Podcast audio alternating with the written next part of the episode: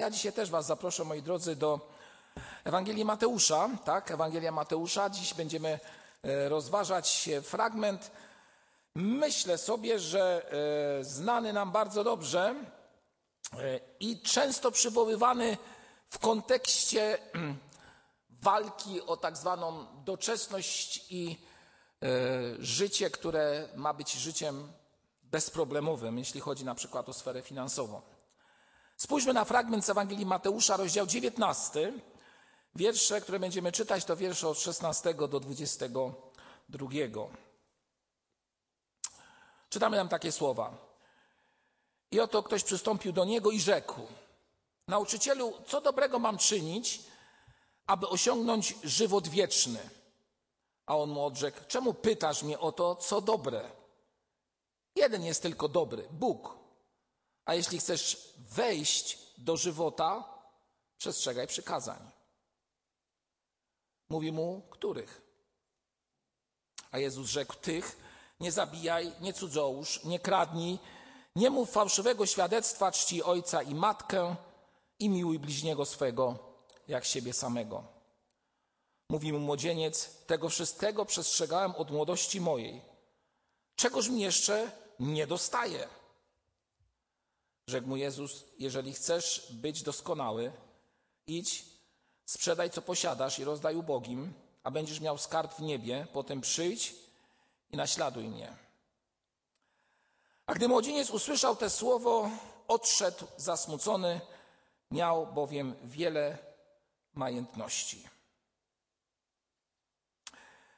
Tak, i ten fragment jest takim fragmentem często y, cytowanym przez niektórych, aby oskarżyć tych, którzy nadmiernie się bogacą, albo aby usprawiedliwić w jakiś sposób y, swoją niemoc, tak? I gdy mówimy, a, ja, a inny ma, ja nie mam, więc y, bo nie mam, dlatego że ja rozdaję, tak? I tutaj następują właśnie często odwołania do tych słów, które czytamy w Ewangelii Mateusza. Ale moi drodzy, Rozpocznijmy od tego, czego e, ten fragment wychodzi. A więc młody człowiek przybywa do, swoje, do nauczyciela, tak, do Pana Jezusa i przybywa do niego i pyta go o to, jak osiągnąć żywot wieczny. Tak, i oczywiście tutaj możemy zadać wiele pytań, jaka była motywacja przyjścia tego młodego człowieka do Pana Jezusa, czym się kierował. E, będziemy w jakiś sposób powracać do tego.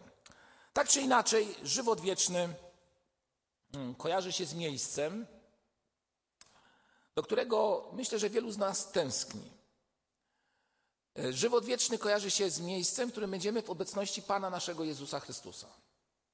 Często zamiennie, mówiąc o tym, że będziemy mieć żywot wieczny, mówimy, że ten żywot wieczny będziemy mieli gdzie? W niebie.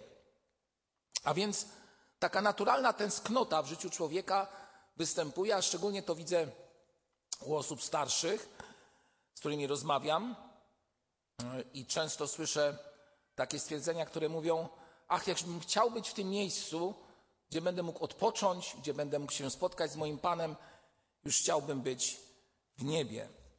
Oczywiście jest wiele fragmentów, które na ten temat mówią, ale jest taki jeden szczególny, który traktuje właśnie o tym miejscu. Jest on zapisany w pierwszym liście e, Pawła do Koryntian, Y, I tam czytamy w drugim rozdziale bardzo dobrze też nam znane słowa, które brzmią: Czego oko nie widziało i ucho nie słyszało, i co do serca ludzkiego nie wstąpiło, to przygotował Bóg tym, którzy go miłują. Zobaczcie, jakie tutaj padają słowa. Czego oko nie widziało, ucho nie słyszało, co do serca ludzkiego nie wstąpiło, zostało przygotowane dla kogo? Zwróćmy uwagę, że to jest napisane. Dlatego człowieka, który co robi? Miłuje. I to jest bardzo ważny element tej wypowiedzi. Słowo miłować nie oznacza wcale, że człowiek zapracowuje na coś, żeby to osiągnąć. Miłość jest związana z bezgranicznym oddaniem, szacunkiem i uwielbieniem naszego Pana Jezusa Chrystusa. A patrzenie w niebo nawet to takie bardzo uproszczone, kiedy nasz wzrok zwracamy do góry i patrzymy w niebo, oczekując, że stamtąd przyjdzie nasz Pan. jest dla nas czymś bardzo takim osobistym, e, osobistym polegającym też na tym, że człowiek patrząc w to niebo doznaje, tak bym to powiedział, takiego ukojenia, przebaczenia, o którym tutaj mówiliśmy, oczyszczenia. Patrząc często w niebo modlimy się, prosząc Boga o to, aby przemówił do nas z nieba, aby nas wspomógł w trudnej sytuacji życiowej. O, to często też jest elementem y, wyśmiewania się z chrześcijan, że patrzą w niebo, tak? I mówią, e, fantazjujecie, tu, tu trzeba być na ziemi, wzrok na ziemię, na konkretne problemy, a wy gdzieś tam fruwacie w obłokach. Znacie te stwierdzenia? No. Bardzo często to jest w życiu wielu ludzi. I ci, którzy tak sceptycznie podchodzą do kwestii wiary, mówią, że nic innego. Chrześcijanie to ludzie, którzy bujając w obłokach, zwracają wzrok ku niebu, zamiast patrzeć na to, co doczesne, ziemskie i konkretne, co jest tu i teraz. A jeden z takich, można powiedzieć, szermierzy ateizmu, a właściwie nie tyle ateizmu, a komunizmu, powiedział bardzo jednoznacznie: Czy nadzieja na niebo nie jest rodzajem, i tutaj dodał, duchowej gorzałki? Wiecie, kto to powiedział? Włodzimierz Ilicz Lenin. Duchowa gorzałka, patrzenie w niebo, tak? Fantazja wielu ludzi, którzy w ten sposób próbują zdyskredytować to, co jest tak bardzo indywidualne i ważne w życiu każdego z nas. Kontakt z naszym Panem Jezusem Chrystusem i gromadzenie sobie, a się gromadzenie, szukanie tego, co w niebie, szukanie tego, co jest najistotniejsze, bliskości naszego Pana Jezusa Chrystusa. Tym najważniejszym kazaniu Pana naszego Jezusa Chrystusa, zawartym w piątym, szóstym i siódmym rozdziale Ewangelii Mateusza, czytamy fragment, który zresztą już tutaj brat wikariusz dziś odczyta, ja tylko jedno z, z, jeden pasus z tego fragmentu teraz przywołam. A więc e, w szóstym rozdziale Ewangelii Mateusza, w wierszach 19-20 spotykamy takie myśli. Nie gromadźcie sobie, e, ale gromadźcie sobie skarby w niebie, gdzie ani mól, ani rdza nie niszczą i gdzie złodziej nie pod, i złodzieje nie podkopują i nie kradną. Albowiem, gdzie jest skarb Twój, tam będzie i serce Twoje. Te słowa i to, co powiedziałem, niech będzie traktowane przez nas jako wstęp do tego, o czym teraz będziemy mówić. Wstęp do rozważania mówiącego o bogatym młodzieńcu, który, tak mówiąc szczerze, szukał tak myślę, bo był chyba szczerym człowiekiem jako młody człowiek. Szukał odpowiedzi na odwieczne pytanie człowieka dotyczące tego, jak dostać się do nieba. Moi drodzy, yy, praktycznie całe chrześcijaństwo oraz wiele religii na, tym, na tej ziemi zastanawia się nad tym, jak dostać się do miejsca, które będzie miejscem wiecznym, a nie tylko tym, co jest tutaj doczesne. I myślę, że też to było tematem rozważań tego młodego człowieka, o którym czytaliśmy przed chwilą. I tutaj zmierzył się właśnie z problemem, o którym przeczytałem przed chwilą w kazaniu na górze Pana Jezusa Chrystusa. E, kazaniu, które bardzo jednoznacznie mówi o tym, że mamy szukać przede wszystkim tego, co jest istotne z perspektywy Pisma Świętego, a nie doczesności. A więc rada, ktoś powiedział, mało praktyczna, aby gromadzić sobie skarby nie tu, a tam, wręcz śmieszna dla niektórych ludzi, jest jednak tą radą, do której powinniśmy zmierzać, której powinniśmy się uchwycić. Gromadzić skarb w niebie. Co to znaczy zgromadzić skarb w niebie? Czego on dotyczy? Przecież sama chęć bytności w niebie jest wystarczająca, a jeszcze gromadzić sobie skarb, to tak bardzo upraszczając można powiedzieć, prowadzi nas do tego, abyśmy założyli konto, tak, w niebie i tam na tym koncie będzie wpis dziś zrobiłem to, wczoraj zrobiłem to, tutaj powiedziałem dobrze tak, tutaj y, zachowałem się w taki sposób, który y, bardzo jednoznacznie wskazuje na to, że powinna być jakaś nagroda. Czy o to chodzi? Oczywiście każdy z Was wie, że to, co teraz mówię, i, i to, to jest nic innego jak taka próba troszeczkę sarkastycznego spojrzenia na myślenie wielu ludzi, że do nieba dostaną się zgromadziwszy potencjał, który gdy się otworzy ten, to konto bankowe, byśmy powiedzieli w sposób jakiś szczególny, wręcz byśmy powiedzieli, no, ziemski, tak, przekupi Pana Boga. Otworzysz konto i rzucisz na stół Panu Bogu listę. Patrz, to, to, to, to. I wtedy w rozumieniu niektórych może Pan Bóg łaskawiej spojrzy. I właśnie z tym problemem rozprawia się fragment dotyczący bogatego młodzieńca. Z tym złym sposobem myślenia, który okazuje się, że funkcjonuje od wieku wśród ludzi, którzy próbują, że tak powiem kolokwialnie, przekupić Pana Boga przez swoje dobre życie, przez swoje dobre uczynki, przez jawne uczynki, przez rozliczne próby y, w życiu prowadzące do tego, że to ja staję się przed Bogiem sprawiedliwym, a nie zostaję przez tego Boga usprawiedliwiony. Młody człowiek przychodzi do Pana Jezusa, tak jak czytamy w XIX rozdziale. Wręcz zatrzymał Pana Jezusa i powiem tak, zadał bardzo szczere pytanie. Myślę, że tutaj nie było jakiego, jakiejś próby, jak to niektórzy próbują tłumaczyć ten fragment cwaniactwa ze strony tego młodego człowieka. Zwraca się do Jezusa jako do człowieka, którego spotkał, może o którym słyszał, i mówi tak: Nauczycielu, co dobrego mam czynić, aby osiągnąć żywot wieczny? A Jezus odrzekł mu: Czemu pytasz mnie o to, co jest dobre? Jeden jest dobry Bóg. A jeżeli chcesz wejść do żywota, przestrzegaj przykazań. No i niektórzy mówią: A widzicie, to jednak trzeba przykazania przestrzegać, żeby wejść do Królestwa Bożego. I powiem Wam tak: na pierwszy rzut oka tak to wygląda. Ale to nie jest wszystko. Dlaczego? Dlatego, że jak czytamy dalej, widzimy rozwinięcie tego i do czego faktycznie Jezus chce powołać tego młodego człowieka. A więc, moi drodzy, zatrzymał go, mówi do niego, czy też zwraca się do niego z odwiecznym pytaniem mówiącym o życie wieczne i Pan Bóg, Pan Jezus mówi, dlaczego mnie o to pytasz? Pan Bóg jest tylko dobry. I następuje e, tutaj, można powiedzieć, odpowiedź Jezusa, która, tak patrząc na to szczerze, wcale nie uwarunkowuje to, że przestrzeganie przykazań jest tym gromadzeniem sobie skarbu w niebie. To jest swego rodzaju środek. Uwaga, co teraz mówię. Przykazania i cały zakon był swego rodzaju środkiem, który miał pokazać, albo jeszcze inaczej, wskazać człowiekowi miejsca, które należy, które należy uporządkować, miejsca, które są grzeszne.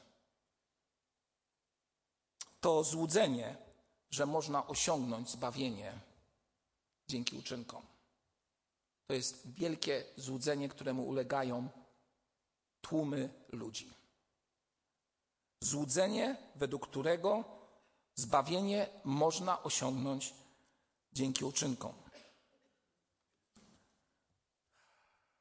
Bogaty młodzieniec. Kim był ten człowiek? Przyjrzyjmy się temu obrazowi, który został tutaj nam narysowany. Pochodził ze znamienitego rodu. Ewangelia Łukasza nam więcej na ten temat mówi, nawet niektórzy uważają, że pochodził z książęcego rodu. Był człowiekiem, który niekoniecznie posiadał duże posiadłości, ale był bogaty, dysponował bogactwem. A jak myślicie, jakie miał największe bogactwo, kiedy przyszedł do Pana Jezusa Chrystusa? Bo nie czytamy tutaj o żadnych jakichś dobrach doczesnych. Myślę, że jednym z największych bogactw w życiu człowieka jest czas, w którym się znajduje. Nie mówię tego przypadkowo, i teraz się skieruję do tej strony, czyli do tej mojej prawej, a ze strony kościoła lewej. Moi drodzy, młodzi ludzie, największym bogactwem waszego życia jest dziś młodość, którą macie. To jest największe bogactwo, jakie na dzień dzisiejszy tu na ziemi macie. I uwaga, to bogactwo przemija, zamienia się w doświadczenie ale dziś jest młodość. I ten młody człowiek przychodzi z pytaniem: pytaniem bardzo doczesnym. Myślę, że jest pełen no, takiego radykalizmu, energii. Zapisałem sobie dążeń, pełen nadziei. Wszystko przed nim, cały świat jest otwarty przed nim, jest młody. Ale dobrze sobie tą młodość uporządkować. A więc byśmy powiedzieli, że jest to uczciwy człowiek. Taki na sposób ludzki uczciwy człowiek, który powiem w ten sposób. Jako młody człowiek ma prawo, tak, powiem to wprost, ma prawo i bez wstydu patrzeć w lustro. A wiecie dlaczego? Bo w tym lustrze może zobaczyć człowieka, który wybrał właściwą skalę wartości w swoim życiu. Wybrał właściwą skalę wartości. Okazuje się, że to nie jest takie oczywiste wśród młodego pokolenia dziś. Wielu wybiera różne skale wartości. Różne priorytety biorą w swoim życiu. Pytania, które młodzi stawiają, bardzo często doprowadzają do tego, że zaczynają, albo że tak powiem, podejmują próby ateizacji swojego życia, negacji Boga, negacji dekalogu. No bo trzeba spróbować, no bo trzeba pewnych rzeczy użyć, bo trzeba się z jakimś problemem zmierzyć. To charakteryzuje młodych ludzi. Któż z nas przez to nie przechodził, moi drodzy? Któż z nas przez to nie przechodził? I ten młody człowiek, w przeciwieństwie do wielu z nas, którzy już przeszli przez młodość, lub też do młodych, którzy teraz w tej młodości są, może spatrzeć w lustro bez wstydu, bo wybrał właściwą skalę wartości w swoim życiu. Jaka to jest skala wartości? Nie zabija, nie cudzołoży, nie kradnie, nie mówi fałszywego świadectwa, czci ojca i matkę swoją. I spoza tego dekalogu wyrasta przykazanie, które jest właściwie niezwiązane bezpośrednio z dekalogiem, ale jest swego rodzaju podsumowaniem dekalogu zawartym przez Pana Jezusa w Nowym Testamencie. A mianowicie słowo mówiące o miłości bliźniego. I ten człowiek mówi, dwudziesty wiersz, tego wszystkiego przestrzegałem od młodości mojej. Czegoż mi jeszcze brakuje? Prawy człowiek. Człowiek, który, tak jak powiedziałem, bez wstydu może spojrzeć w lustro. Odpowiedział szczerze. Kto dziś z nas może tak powiedzieć jak on? Że to wszystko robi w swoim życiu? Myślę, że niewielu. Myślę, że niewielu. Ale Jezus wylewa kubeł zimnej wody na niego. Tak bym to nazwał. Jeśli chcesz być doskonały, idź, sprzedaj, co posiadasz i rozdaj ubogim, a będziesz miał skarb w niebie. Potem przyjdź i naśladuj mnie. I tak patrząc na ten fragment, w uproszczeniu możemy powiedzieć w ten sposób: O, warunkiem zrobienia sobie właściwego anonsu na naszym koncie w niebie jest to, aby sprzedać wszystko, co mam i być ubogim. To też niektórzy tak uważają. Ale gdy spojrzymy na to głębiej, możemy zauważyć, że nie o to w tym wszystkim chodzi. Dlaczego? Dlatego, że sednem albo takim, jak to często określam, clue tego wiersza jest jedno słowo. Jedno bardzo ważne słowo, a mianowicie skarb. Będziesz miał skarb w niebie. Czyli nie to, co doczesne, ale coś, co jest trudne do określenia, wręcz nie do opisania, czego oko nie widziało, czego ucho nie słyszało. Wspominaliśmy to dziś. Skarb. A więc oddanie się Chrystusowi, pozbycie się tej doczesności, tak bym to powiedział, i uznanie swojej niemocy albo zależności od Chrystusa prowadzi do tego, że człowiek buduje prawdziwy skarb w niebie, do którego to nieba wielu z nas pragnie dążyć. Teraz moje pytanie, które pragnę kierować do Was i do siebie. Co jest Twoim największym skarbem w życiu? I nie myślmy o dobrach materialnych, ale spróbujmy pomyśleć szerzej. Największy skarb w moim życiu. Teraz patrzę na braterstwo Trusiewiczów i tak sobie myślę, że dla Michała to chyba Karolina, tak? Powiedział przed chwilą, proszę, no trafiłem, no zobaczcie, no. To jest ten największy skarb w życiu człowieka. Albo jeszcze inaczej zadam pytanie, co jest największym skarbem w Twoim życiu? I co z tym skarbem robisz? Aż ciśnie się, aby przywołać e, jedną z powieści, która została zresztą sfilmowana, a mianowicie powieść e, Władca Pierścieni Tolkiena. I tam praktycznie oprócz tych wszystkich bitew, tego wszystkiego, co wiąże się z walką dobra ze złem i tak dalej, i tak dalej, wybrzmiewa jedno bardzo charakterystyczne słowo, które zostało zapisane przez autora w języku oryginalnym, czyli angielskim i brzmiono jak? My precious. Mój skarb. I tak praktycznie przez całą tą powieść ta myśl powraca. To ją czytał, zwróćcie uwagę, że to właśnie jest mocno wyeksponowane. Kto wypowiada tą, to właściwie krótkie, tą krótką sentencję? Hobbit. Hobbit, który stał się kim? Czytamy o nim, że jest to Golum, Smego, Smega. Poprawcie, jeżeli przekręcam.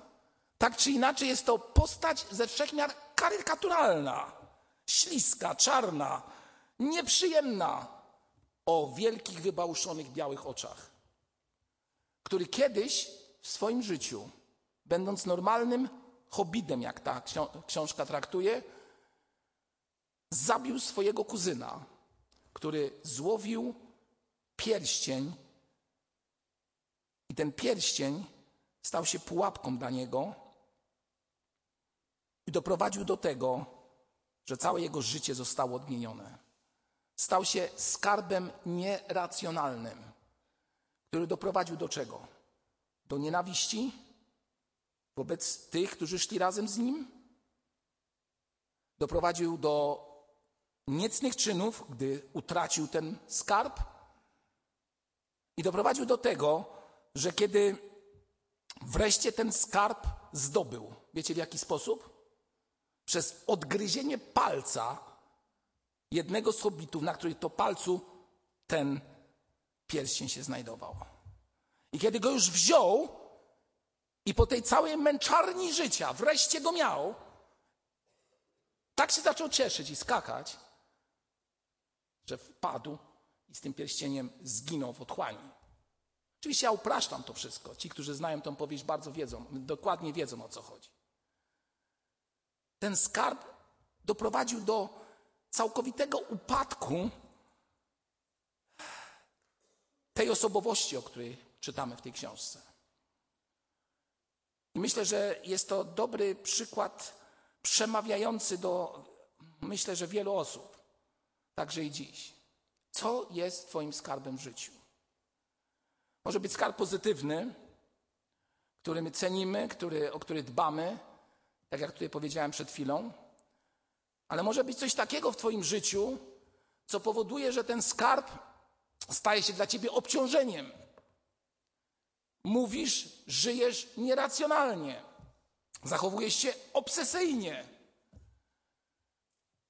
Skarb jest dla ciebie czymś tak istotnym, że zapominasz, że jest to tylko coś, co zostało ci dane na jakąś chwilę. A to powoduje, że determinuje Twoje zachowanie. Determinuje Twoje zachowanie w taki sposób, że żeby ten skarb mieć, jesteś w stanie zrobić wszystko. Nawet zabić, oskarżyć, zniszczyć, odgryźć jak ten golub, żeby tylko mieć i udowodnić, że mam. Mam. To coś, co jest w człowieku bardzo częstą przyczyną wręcz choroby psychicznej. I doprowadza człowieka na skraj upadku. Doprowadza człowieka do tego, że nie jest w stanie normalnie funkcjonować. My precious, my mój skarb. Mój. Mój. I teraz powróćmy do tekstu. Chcę być w niebie, moim niebie. Chcę być w niebie, aż się boję tego powiedzieć. W niebie na moich warunkach, w niebie w moim wyobrażeniu, wieczności, którą tutaj dziś tworzę i rysuję, czymś moim, moim. Niektórzy myślą, że właśnie ten skarb można zbudować przez odpowiedni zestaw ćwiczeń, zachowań. Owszem, możesz zbudować i zgromadzić skarb tu na ziemi. Będzie to skarb doczesny. Jeżeli zdobędziesz go w sposób uczciwy, prawdziwy, nie można niczego powiedzieć, bo przecież samo to, że człowiek może mieć dobro materialne, nie jest czymś złym. Kwestia jest tego, też kwestią zasadniczą w tym wszystkim jest to, jak mocno jestem w to zaangażowany, aby to za wszelką cenę utrzymać. Doczesność wkrada się w życie człowieka. Wtedy nie potrafimy patrzeć w niebo. Nie potrafimy spotkać się z Panem naszym Jezusem Chrystusem, bo doczesność nas ciągnie w dół. I, powiada, I zamiast wypowiadać słowa błogosławieństwa, często wypowiadamy przez nienawiść, słowa bluźnierstwa. Wypowiadamy słowa, które powodują, że człowiek zamiast być blisko Boga, można powiedzieć, tworzy sobie rzeczywistość, która prowadzi go wręcz do grzechowi przeciwko Duchowi Świętemu. Pamiętacie słowa, kiedy było powiedziane o tym, w którym momencie było powiedziane o tym, że y, człowiek grzeszy przeciwko Duchowi Świętemu? Między innymi wtedy, kiedy mówili o tym, że Jezus ma demona, czyli mówiąc kolokwialnie, że jest diabłem. I tam pada kontekst grzechu przeciwko Duchowi Świętemu. Pamiętacie słowa z, e, z listu Judy, w którym e, gdy Archanioł Michał wiódł spór z Belzebubem o ciało Mojżesza, co tam jest napowiedziane? Nie ośmielił się, nie ośmielił się powiedzieć przekleństwa wobec drugiej osoby, znaczy wobec drugiej osoby, wobec drugiej siły, tylko powiedział, niech Pan Bóg to załatwi. To oczywiście parafraza tekstu. Po co to mówię? Dlaczego to mówię? Dlatego, że człowiek jest, jest taką, można powiedzieć, jednostką, która bardzo często, aby mieć coś, aby w czymś funkcjonować, zatraca siebie. I na pozór wszystko pięknie, ładnie na zewnątrz wygląda, w rzeczywistości zaś jest człowiek pozbawiony czegoś, co jest najistotniejsze. Tak jak ten młodzieniec. Przyszedł grzeczny, uczesany, młody człowiek. Nie kradnie, miłuje rodziców, nie cudzołoży. No, wypisz, wymaluj. Droga do nieba otwarta. Witamy. A Pan Bóg mówi: stop. Jednego ci brak. Czego ci brak? I zapomnijmy o kwestii bogactwa, które tutaj pada. Bo wydaje mi się, że najważniejszym brakiem tego młodego człowieka, wiecie czego, co była? A więc była doczesność albo jeszcze coś innego, własna sprawiedliwość własna sprawiedliwość. Przychodzę do Ciebie we własnej sprawiedliwości. I czego oczekuję od Ciebie, Panie? Że powiesz, powiesz do mnie, no nie jesteś taki zły. Poklepie po ramieniu, wchodzisz.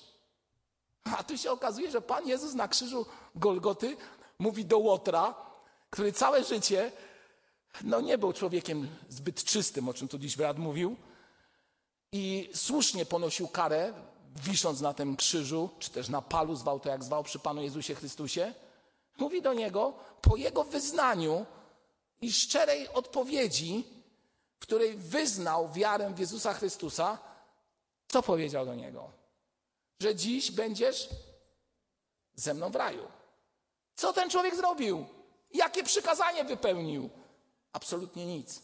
Ale uznał jedną zasadniczą sprawę do której Was i siebie dzisiaj wzywam. Ta sprawa wiąże się z tym, że ani ja, ani Ty nie mamy własnej sprawiedliwości, aby móc stanąć przed naszym Panem Jezusem Chrystusem i powiedzieć: Oto jestem. Jedyne, co możemy powiedzieć, to jeżeli Panie będziesz chciał, będę mógł stanąć przed Twoim obliczem.